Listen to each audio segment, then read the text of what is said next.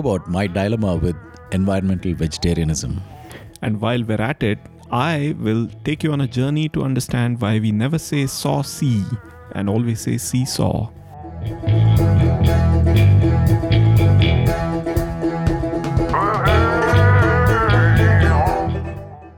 Hello and welcome to the Bantermen. We're calling this episode Vegetarianism. We are Navin and Rishi, just two guys talking about things that interest us, mostly to amuse one another and occasionally to learn something. These are freewheeling conversations about things that interest and fascinate us. One of us talks about a hobby or an interest, and the other takes more of a curious person role. We take turns being Socrates and Plato, if you want to be highfalutin about it. So, here we go.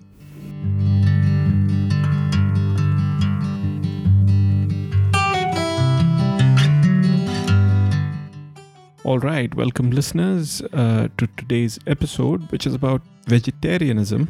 Um, and Navin, I think you're going to talk about the dilemma that you have with vegetarianism, which, if I'm honest, sounds like a very familiar problem to me. I'm glad, I'm glad because um, if you've known me, uh, vegetarianism is not a word you'd associate with me at all. Um, I love food, I love eating, and I basically eat everything. Yeah. So, um, today we'll talk about uh, this dilemma that I've been facing for some time now um, on uh, whether I should go vegetarian. Right. Um, so we'll we'll talk about different aspects of it. Um, and uh, to start off, I want to kind of uh, put this in context to um, you know roughly my uh, my food habits and their background, where it comes from, Right. right? And uh, kind of put it so you have a better idea of uh, where I'm coming from when I talk about uh, the things that uh, matter to me. Sure. Right. Yeah. So uh, we'll kick off with that. Uh, so as I was saying, I I love eating. I love food. I love all kinds of food, and uh, I also love all kinds of um, cuisines uh, Yeah. and meat. All types of meat um, are perfectly fine with me. Right. Right. So um, this is something that has been with me from the time I was a kid. I've I've always been like this big eater, and uh, eating Mm, different mm. kinds of meat is like part of the uh, experience for me. Right.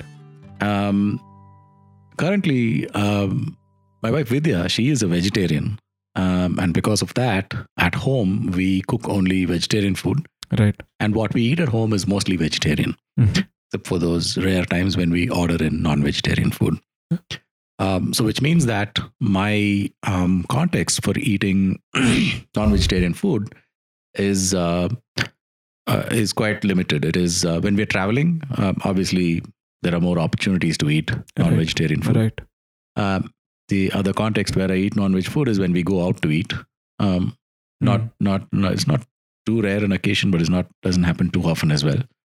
And uh, of course, the special context for me is uh, also when uh, when I conduct my food walks, Right. um, which uh, shameless plug here, which is like the best thing that if you're a visitor in Hyderabad, that's like the top thing you can do. Hey, it's not Uh, shameless plugging. I would vouch for that. Um, and I've recommended several visitors your way. So, yeah, I'll, I'll Oh, yeah. second that recommendation. Absolutely. And and as you know, the food is phenomenal on that walk. Yeah. And Yeah. most of it is non-vegetarian as well. Right. So that is another um, uh, context where I get to eat a lot of non-vegetarian food. Now, this is uh, roughly how um, you know my current food landscape, if you want to call that, Mm. um, looks like. Um, but for me, um, it has been um, like a, a diet of food. It's complete with meat in it. Mm. There's no, um, I don't have any specific uh, reason not to eat meat uh, historically from the time I've been a child. Right. Right. So that's kind of my um, my uh, the background, if you want it, uh, Mhm. right? Uh, the only um, only exception I would say is because I'm allergic to uh, certain types of seafood. Right. Uh, that and it, to my eternal regret, right? Right. Um, can you believe it? I've never eaten lobster because I'm allergic. Yeah, Well, I mean, the, the way to live with that is to remind yourself a lobster is basically in the same family as cockroaches. it's literally a sea cockroach. Look it up, people. Oh man. Well, to be fair, I have eaten cockroaches. So, so. but um, yeah, but- but except for that, right? Uh, my uh, my eating is like all encompassing. Um, so, uh, on my recent trip to Egypt, I ticked off pigeons from that list. Ooh, Yeah. nice. Terrible flying rats were in, but yeah, had to be eaten. Had I'm, to I'm eaten. sensing a real theme here. the exterminator, yeah. the exterminator, if you will. Oh, okay. Too far. Yeah, yeah. yeah. Um, so that's the context. That's that's kind of the context. Um, and I, I really do enjoy it as well. Mm. Um, like when I travel, I go look for culinary experiences that are cultural, that are part of uh, the local culture. Right. Um, and more often than not, it involves trying exotic meats. Um, uh, well, exotic to me, but it's everyday to them. Yeah, and I, I guess you and I are both also from a generation where meat eating is still considered sort of a luxury and a treat. You know, um, uh, certainly growing up, I had that experience where meat was something you had once in a while, usually on a Sunday. There would be a huge production behind it, um, uh, you know, or you would only eat it when you went out to fancy places. And there was almost a, a degree of um, bragging involved in oh i've eaten this that and the other thing. So i remember bragging about having tasted wild boar meat and octopus and you know uh, whether or not i've had a haggis uh, is still debatable because i don't think i had the authentic thing.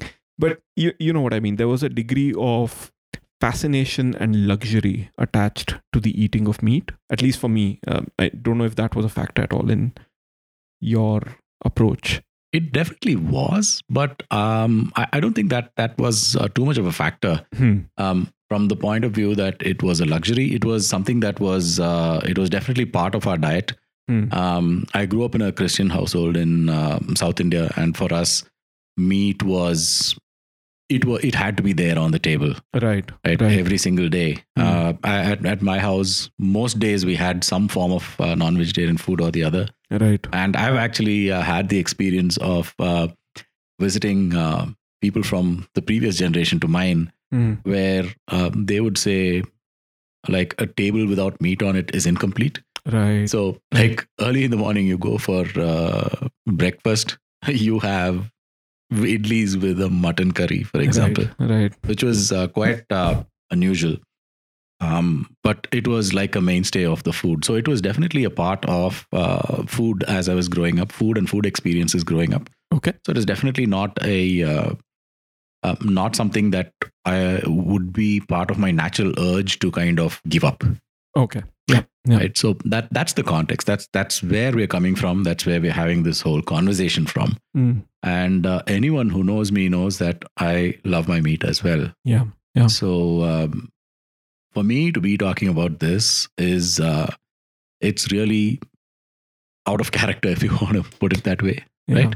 okay So uh, which is why also that also is a huge part of the dilemma as well. Right. So um, we'll stop here for a little break, and uh, when we come back, we'll talk more about um, my brushes with vegetarianism in the past.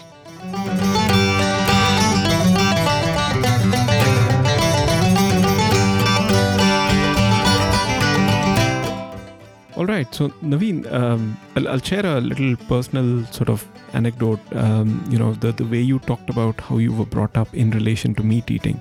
I grew up in a brahmin household in india um, and we weren't conservative by any means but like i said meat was something you only had on special days or when you went out um, but I am a particularly voracious meat eater if left to my own devices. So, one of the things I remember very vividly doing in school is uh, exchanging tiffin boxes with my friend Sohail, who would carry meat in the lunchbox exclusively for me, and his mom, who was uh, Hyderabadi and an amazing cook. Uh, got me addicted to Hyderabadi biryani and kebab very early on. Uh, so That's know, a good thing to be addicted to. yeah, no, well, we'll we'll see about that. We'll see as you lay out the dilemma. But yeah, I mean, I, I think I'm as avid a meat eater, and like I said, I, I share that dilemma. So interesting um, will be interesting to get into uh, sort of the next segment where you lay it out for us what what the problem is. Absolutely. Um, so what we'll do now is talk basically about uh, vegetarianism as a concept, um, especially here in India, Hmm. and uh, kind of find a way around that uh, and feel our way around that as uh, we speak around it. So um, in India, vegetarianism means you don't eat meat, right? You don't eat. Yeah. Uh, um, Chicken, Mm, fish, lamb. yeah, Yeah. No, Yeah. no chicken, fish, lamb. Uh, eggs are okay. it's Uh, it's yeah. okay to eat eggs if you're vegetarian, but uh, that's roughly what it means when you say I am vegetarian in India, mostly. yeah. Right. Um, and here it's based more on religion than on anything else. Hmm. Um, especially while growing up, right? We had a lot of friends um, in school, especially, right? Because you all eat together mostly. Right. So we had um, friends who wouldn't eat meat because uh, of their religious beliefs. Hmm. Uh, we had Brahmin friends, had Jain friends, um, who would who would have uh, food that was entirely meat free, and uh, we did not find it strange at all. Hmm. We wouldn't think that it was strange that this guy did not eat meat. We just got it that he didn't. But um, and we as well, right? When uh, uh, we grew up, I grew up in a Christian household, which meant that uh, during Lent, for those Mhm. forty days, we would uh, go without meat. Right. Um, just to give you an idea of how difficult it was, um, we also had holidays on Sundays. Then we would eat like a lot of meat on Sundays, especially during Lent. Wow. So, yeah, it, it was tough. It was really tough. but uh, yeah, so um, mostly the um, um, the vegetarianism was imposed by religion uh, Right. rather than anything else. Uh, but in the current day, um, and where my sin- my dilemma originates from, um, the vegetarianism I'm talking about is environmental. Um, Okay. it is the urge to be vegetarian, to give up meat uh, and related products uh, because of the toll that takes on the environment. Right. Right? That is that's the dilemma, right? So environmental vegetarianism is essentially to give up those parts of your uh, of your meat-based diet Hmm. um, because it has a big impact on uh, the environment. Right. Uh, so, for for example, if you eat, say, a plate of rice versus uh, a plate of meat, Hmm. right? What is the environmental cost to produce that plate of food? Right? For rice, there is this much water has to be spent, this Right. much energy has to be expended, um, this much fertilizer goes in the soil, all of that, Yeah. right? Yeah. these are all impacts on the environment. Um, now, obviously, think about if you have to grow an animal for meat, Hmm. um, say a lamb, right? You're going to first do a whole bunch of, you, you need to gather the grass, um, Yeah. the production of which itself has already taken an environmental toll. Right. So, just by definition, meat is way more intense on the environment. Yeah, I mean, I, I think the the shorthand to kind of quantify that is uh, to speak in terms of either the kilograms or tons of CO2 it takes to put a plate of veggies on your uh, table versus a plate of meat. Um, and again, depending on the the meat in question, whether it's you know beef is environmentally the one with the highest toll, followed by probably pork, followed by uh, lamb and goat mutton followed by chicken and you know so on but yeah I, I get where you're coming from you you're basically totaling up all the resources that went into that morsel that's sitting on your plate Yeah, absolutely. Yeah, that's that's a nice way of breaking it down. Um, so that that is the environmental cost, right? Mhm. And uh, it's today it's easier, uh, more easier today to like compute that cost for anything that you eat, Yeah. uh, than it was before. Um, also, we um, we in India we have this uh, problem where the meat industry has all levels of problems associated Mm, with it true. right Yeah. um, cruelty being a big part of it Mm. right so in addition to the toll on the environment it's also not very good for the uh, uh, animals or the even the people working in that uh, field in india True. True. so there are all kinds of problems with eating meat in india right the So- other side is that in india being vegetarian is relatively easier because culturally we've been we've had large portions of the population in different places Mm. um, being vegetarian. So, which means that um, vegetarian food is easily available. There is a variety of vegetarian food. Uh, even making, cooking, and making a vegetarian food is uh, done very locally. Um, Right. You don't have Right. to. There, there are no huge transport costs involved in, um, you know, growing special vegetarian food in some place and importing it to you. It's just grown everywhere. True. So in India, being vegetarian is easy, and it's easy on the environment as well. Right. So this is um, this roughly is like the uh, um, vegetarianism we're talking about right here. Interesting. Okay. So I'll, I'll just add two points very quickly Sure. uh, to that. Um, one is I, I think particularly since you're approaching this from the environmental vegetarianism perspective, Mhm. it's important to note that you can also eat vegetables that are uh, ridiculously damaging, um, that are ridiculously damaging in terms of the environmental cost.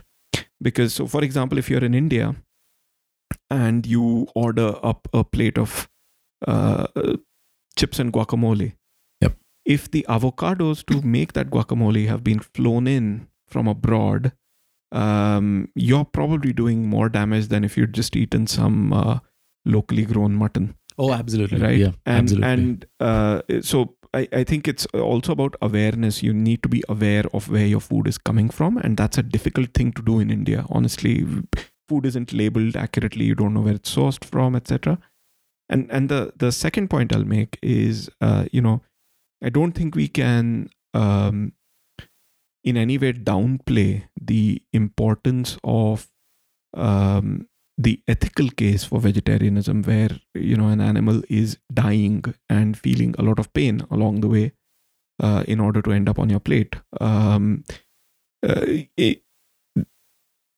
american style factory farming is very much making its entry globally and i remember watching this um, documentary called food incorporated back in 2009 or Mhm. 2010 i think it was and that really opened my eyes to uh, factory farming, the sort of ridiculous conditions that animals are kept in before they are slaughtered, the Mhm. way they are slaughtered. It's all just, you know, the, the, the ethical case, frankly, keeps me up night sometimes. Uh, it's it's horrible. So just just wanted to introduce those two as you know we're, we're not we're not minimizing uh, the impact that even eating the wrong veggies can have on the environment, nor are we sort of giving short shrift to the ethical case for vegetarianism. I think you're just saying top of mind for you is the environmental aspect. Oh, absolutely. Yes, yes. So, which is why I was talking about uh, to talk to the first point that you made. Um, I said in India, it's easy to be uh, vegetarian and easy on the environment because Mhm, the things that mhm. we cook here and eat are everything's grown locally, Yeah. right? Yeah. Um, easily, every single thing we cook at home, everything's probably produced within 100 kilometers of where we live in. So the the environmental cost is really low for that, and Yeah. absolutely true. I mean, uh, there is. Uh, uh, it's ridiculous. I mean, labeling just does not exist in India. I mean, let's let's just be honest about it. True. Um, and the other part that you said is what I uh, about uh, you know the ethical case, and especially in India, is uh, part of what I meant by when I said that the meat industry in India is Mm. problematic. It's extremely problematic on every single front that you can think of. Yeah. So um, yeah, so that's why. So and this uh, this this is not something which is very recent, but it's assumed larger proportions recently. Mm. I've had I've made a couple of attempts at vegetarianism in the past. A few years ago, um, I want to say it was about like seven or eight years ago. I tried doing this. I went vegetarian for about I want to six to seven weeks. Okay. Uh, I had a terrible time because uh, I was physically incapable of it. I had these crazy meat cravings. I had Wow. to eat meat. Okay. Um, so uh, that that was terrible. That was, uh, and I had to kind of uh, give up on it after a few weeks.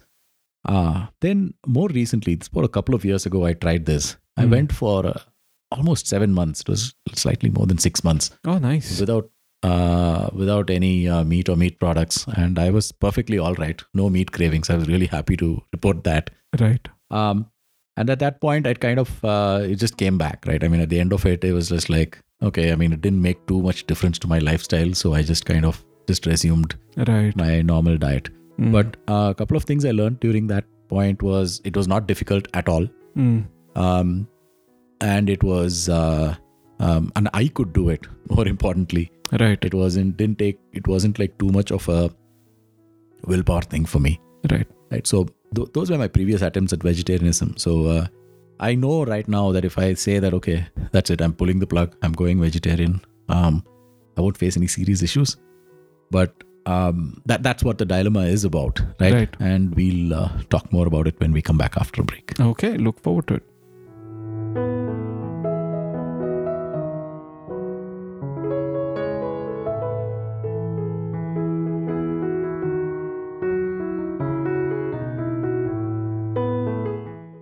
Okay, welcome back from the break. Uh, before we uh, head off into more complicated dilemma talking, let's have a diversion from Rishi. Yes, and uh, Navin, I have something really, really, uh, as they say in Hindi, halka fulka for you. um, because you picked such a heavy duty main topic, I thought I would come at you with some flim flam topic. Um, so yeah, it's it's an English rule or a rule of the English language that we all follow, but very few of us are aware of. Oh, All right. Nice. So tell me what is wrong with the following sets of words I say. Dong ding, flop flip, saucy. Oh, that that's just not English. That's wrong, right? That's Yeah. just wrong. So you know and I know that you never say saucy, you say seesaw. Yep. You never say dong ding, you say ding dong. And if you've got three in a row, uh, like bish bash bosh, you never say bosh bash bish. okay. now- I did not know that was a rule. I know that it just sounds wrong, but I had no idea it was a rule. Right. So very few people did. And apparently, this is something that uh, has always been known, but it's been rediscovered, right? So Mhm. it's it's uh, something that um, a author called Mark Forsyth uh, recently found, and he went viral when he when he uh, sort of uh, published it. Uh, I must say this came to my notice because one of our listeners, Ajay, uh, retweeted this, uh, and I happened to look at it. So the the whole thing about uh, reusing the same set of uh, sounds, right? Like Mhm. choo choo, uh, the the way a kid would describe a train or um, anything like that is called reduplication where Okay. you're reduplicating a sound. Right. But where you are changing the uh, second or at times third uh, vowel involved in the reduplication, it's called ablaut reduplication. Oh, okay. And the rule of a ablaut reduplication is if there are three words, then the order has to be E, A, O. All right. And if there are two words, the first is always E and the second is always A or O. Oh, wow. All okay. right. So you will say flim flam, bish bash bosh, uh, you know, Yeah, um, Flip flops. Yeah. flip flop, Right. tick tock, splish splash. Yep. You will never say tock tick. So that's, That's fantastic. Google it and we'll put some links, uh, reference links in the episode description for you. That's fantastic. That's brilliant. It's it's it's so comforting to know that there are actually laws governing this thing. Very true.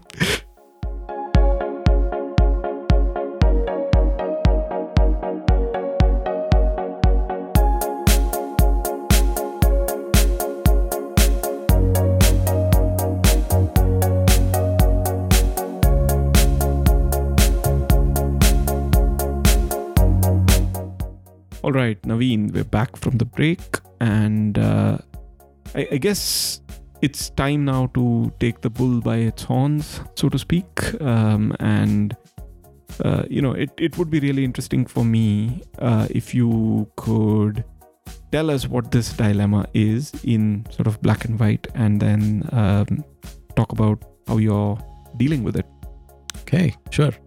So, like we saw, um, we kind of got an idea of the context um, on how um, what's in the context of me being a meat eater, and we took a look at um, vegetarianism and why it's better. Right. Right. So here's the dilemma for me, right? In spite of all these good reasons um, that I accept um, to be a vegetarian, I'm still not a vegetarian, right? Hmm. And uh, for me, it's increasingly difficult to have this dissonance in my head, right? On the he- in my head, I know it is right. It is the right thing to do to be a vegetarian. But um, in practice, I'm not a vegetarian. And this is the dilemma that I'm talking about. Right. So I'll, I'll talk a little bit uh, about the different facets of it uh, Okay. now. Right. Okay. So what are the what are the excuses that I give for me um, not being a veget- uh, vegetarian or, Mm, or continuing to eat meat? Right. The first is obviously the uh, the old tried and tested thing, right? It's saying that oh, you know, it tastes so good, Right. right? Okay. I, I can't live without this taste in my life.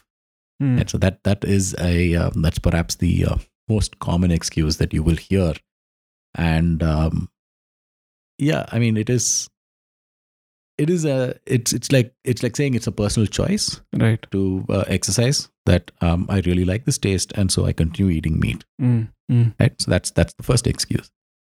The other excuse is the one that is in all the debates, which we say that you know we are built to be meat eaters, right? Human Yeah. beings are built to be meat eaters. Mm. Um, yeah, it is true. Yes, we are built to be meat eaters, right? And that that is a common excuse that is used. Are we though? Are we? I, I don't buy that because okay, I mean it's it's a whole other thing. I think we could do a whole episode on whether we are built to be meat eaters or not. But suffice it to say, um, there's very good points uh, against that, and and there are points that um can be made to show that actually because humanity came together and invented agriculture, we've moved away from being meat eaters, evolutionarily speaking. Fair enough. Um, it's still. uh, we- that's Yeah, not a debate. I'm, yeah, that's not a path yeah. I'm going down. Yeah, right? I'm just it's- saying that it's an this is an excuse. Yeah, that we yeah. use. Um, the, the third excuse is uh, that it is inconvenient, and Mm. it causes inconvenience to people when you're visiting them or when you're going out and there's a group of you and you know you're saying okay I won't want to go there because I want vegetarian food. So it's inconvenient. It causes inconvenience is another excuse, Right. and all of these are uh, excuses that I myself have used. Mhm. Um, so, but for me, increasingly, none of this is holding true. Yeah. Right. My choice, my taste, um, is not more important than our planet. Mm. Right. And uh, the taste turns to ashes in my mouth when you think of what is the price that is being paid for that taste. Very true. Yeah. Right. So it's it's no longer a tenable excuse. None of these. I mean, it becomes increasingly difficult to convince myself Mhm. that I should eat meat because of these excuses. Right. I mean, let, let me just add to your list uh, a couple of the others that, because I must admit, I am in exactly the same dilemma Mm-hmm. and I am exactly where you are with an added dose, maybe, of. Um, I, I feel quite strongly about the ethical side of this as well, besides the environmentalism. Right, Um, right. So, you know, having a pet cat, having Hobbs around, Yep. um, and it, it, it is fundamentally um, opposed philosophically to eating meat if you have a pet, in my mind. Because, I mean, there are cultures that eat cats, there are cultures that Right. eat dogs. Yep. Right? There are cultures that domesticate pigs as pets, not just as a source of food.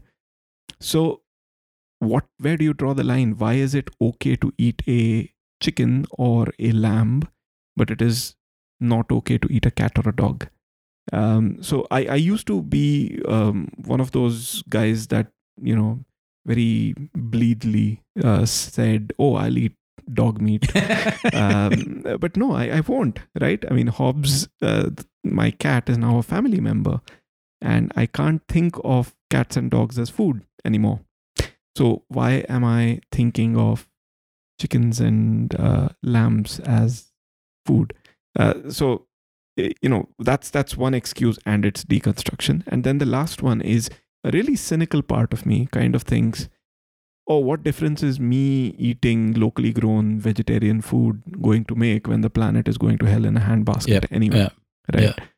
Um, yeah. So just sorry, just adding to your weight or to the weight on your shoulders there a little no, bit. no. Um, the the last one is actually quite the um, quite the kicker, actually. Hmm. Right? Um, it's the thing that uh, when you unwrap a chocolate uh, and put the wrapper in your pocket, Yeah. versus putting it on the ground where a thousand others have thrown it. Yeah. Um, but we do put it in our pockets. Yeah, that's true. uh, yeah. Call it um, call it blood money if you want. Call it assuaging your conscience. But from for me, that is uh, a no brainer. I mean, I'm I'm fine doing that. Right. Um, it's not about. Uh, I mean, it's my bit, and I'm I'm okay doing that. Right. Um, but for me, one of the things that uh, still is difficult to get over or get around um, is the uh, cultural question, Hmm.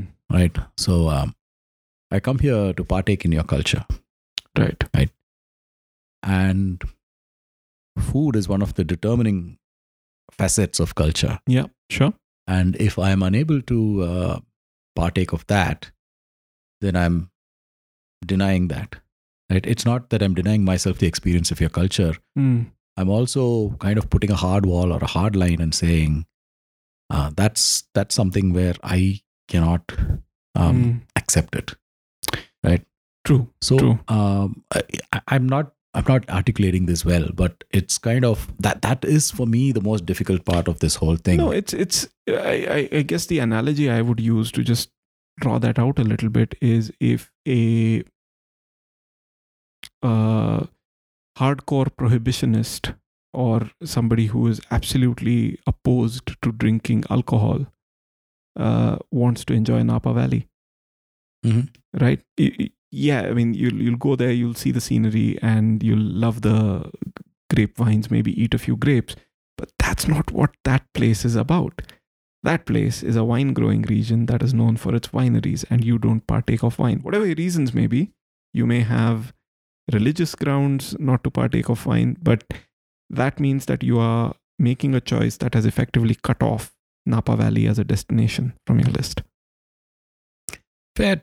It seems to be too much of a first world thing to me, though. Um, I mean, it's a you're, okay, fine. Yeah, you're not going to go to Napa Valley. Mm, Um, I'm talking more about from a um, uh, how would I say this? Uh, From an everyday perspective, right? Like, Right. see, think about Mm. it this way. Um, we live in Hyderabad, Oh yeah, not an easy city for vegetarians by any stretch. right? Yeah. Uh, okay. No, no, I'm I'm not even going there. I'm Okay. just saying we, we live in Hyderabad, right? So we're part of the society here. Yeah. And we we go and we partake of that culture, Mm, right? And uh, a large part of that culture is the food of the city, mm, mm, right? And that is where the it becomes problematic for me, where I'm saying I'm fine with, uh, I'm I'm I'll partake of all aspects of your culture, right. but because of this one personal choice of mine, I will not partake in one fundamental aspect of your culture, Mm, mm, and that to me, I cannot reconcile that in my head, right? That Right. that that that seems hypocritical to myself. Right. Right. right and therein lies the crux of this whole dilemma which being which of this is actually part of uh, being me. Mm, right? And that's that's always the thing. So it's very easy to stand apart uh, from this situation outside and say that you know what? This just doesn't make sense. It's such a small thing. Right. uh, just go vegetarian. It's, it's a very easy step to take. Mm, but that that exactly is the dilemma right? Because right. for me, one of the things that I've tried very hard to do, um, especially after um, after I've quit my corporate job and you know doing pursuing my own thing, Yeah.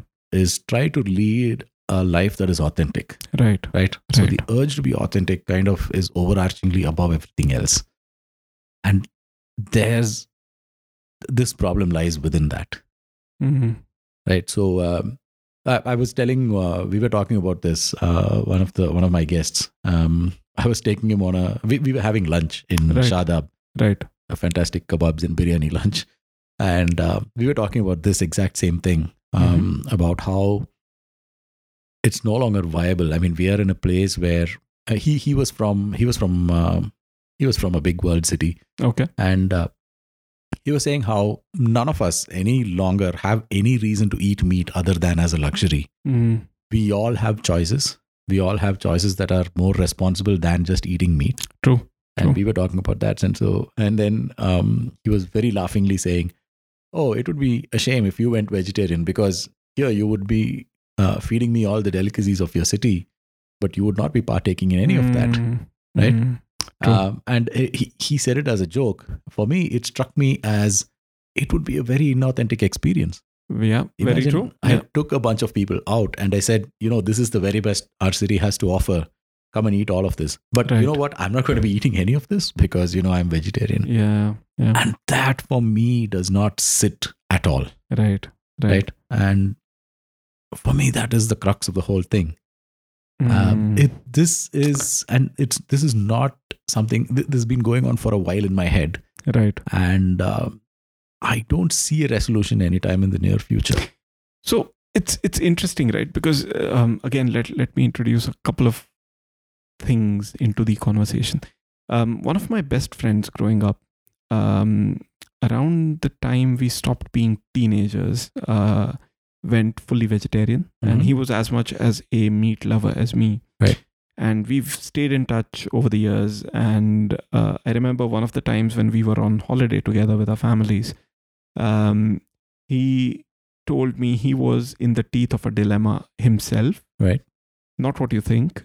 He was worried about whether him being vegetarian is ethical enough because he's not vegan. right. Yeah. Right. So he was feeling guilty about, for example, uh, eating and drinking dairy products or Mhm. using wool or leather. Right. And, and so on because his his whole stance, uh, his decision wasn't so much about environmental vegetarianism as it was about ethical vegetarianism. Right. And so his quandary was here I am, I s- consider myself superior Rishi to you because I don't subject animals to pain for food. But actually, I do because the dairy cow's life hasn't improved because of me going vegetarian because I'm not yet vegan. Right. Um, and it, it was pretty much the same thing for him, but for him the the quandary was it would be a major lifestyle impact.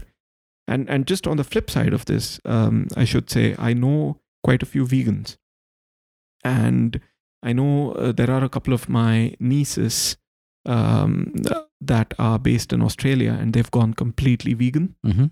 Um, and she talks about it on a podcast. Actually, one of my nieces will link to that Ooh, we should get her on this. yeah yeah we should but but this is the thing i mean they found the um transition really hard from meat eating to vegetarian to vegan and but it's possible in in today's world in any country or any world sit, world city you can actually go vegetarian or vegan depending on your choice um so yeah i mean i'm, I'm right there with you i have exactly the same moral dilemma So, see, this is what makes it so difficult. For me, none of this applies. I mean, there is Hmm. no, there, it's going to make no difference to my lifestyle whatsoever, right right?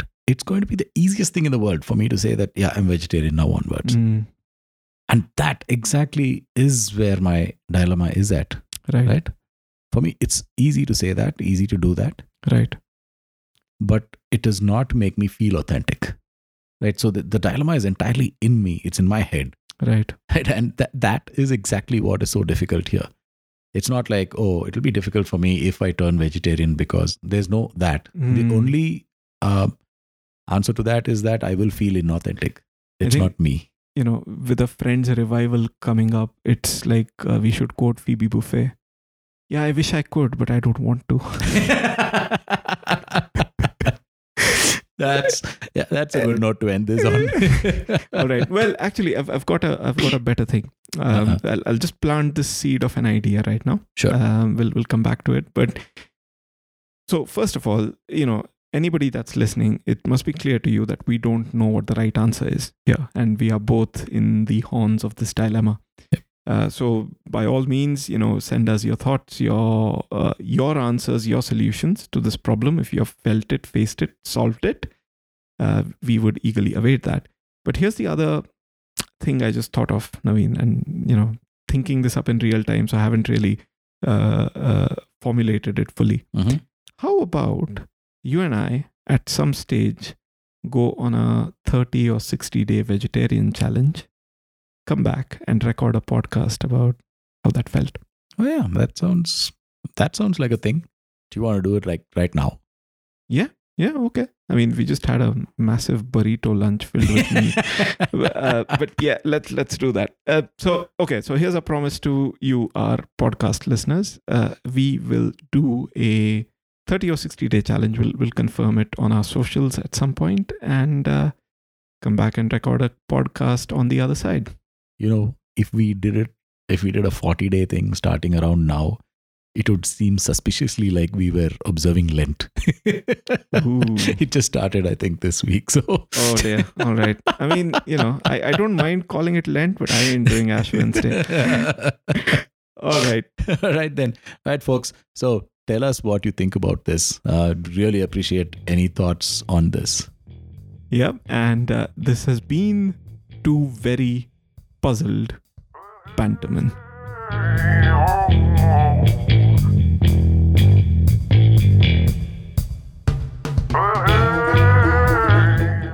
Thanks for listening. We are the Bantermen, Navin and Rishi. Check out our website, bantermen.com, for extras and photos from today's episode. They're available on your favorite platform, including Google, Apple, or Stitcher podcasts. Go ahead and subscribe if we've managed to intrigue you, and please leave a rating and a review. Leave us your thoughts on anything we've discussed here today. We await your feedback and any questions you want us to answer. Ideas for future episodes are also welcome.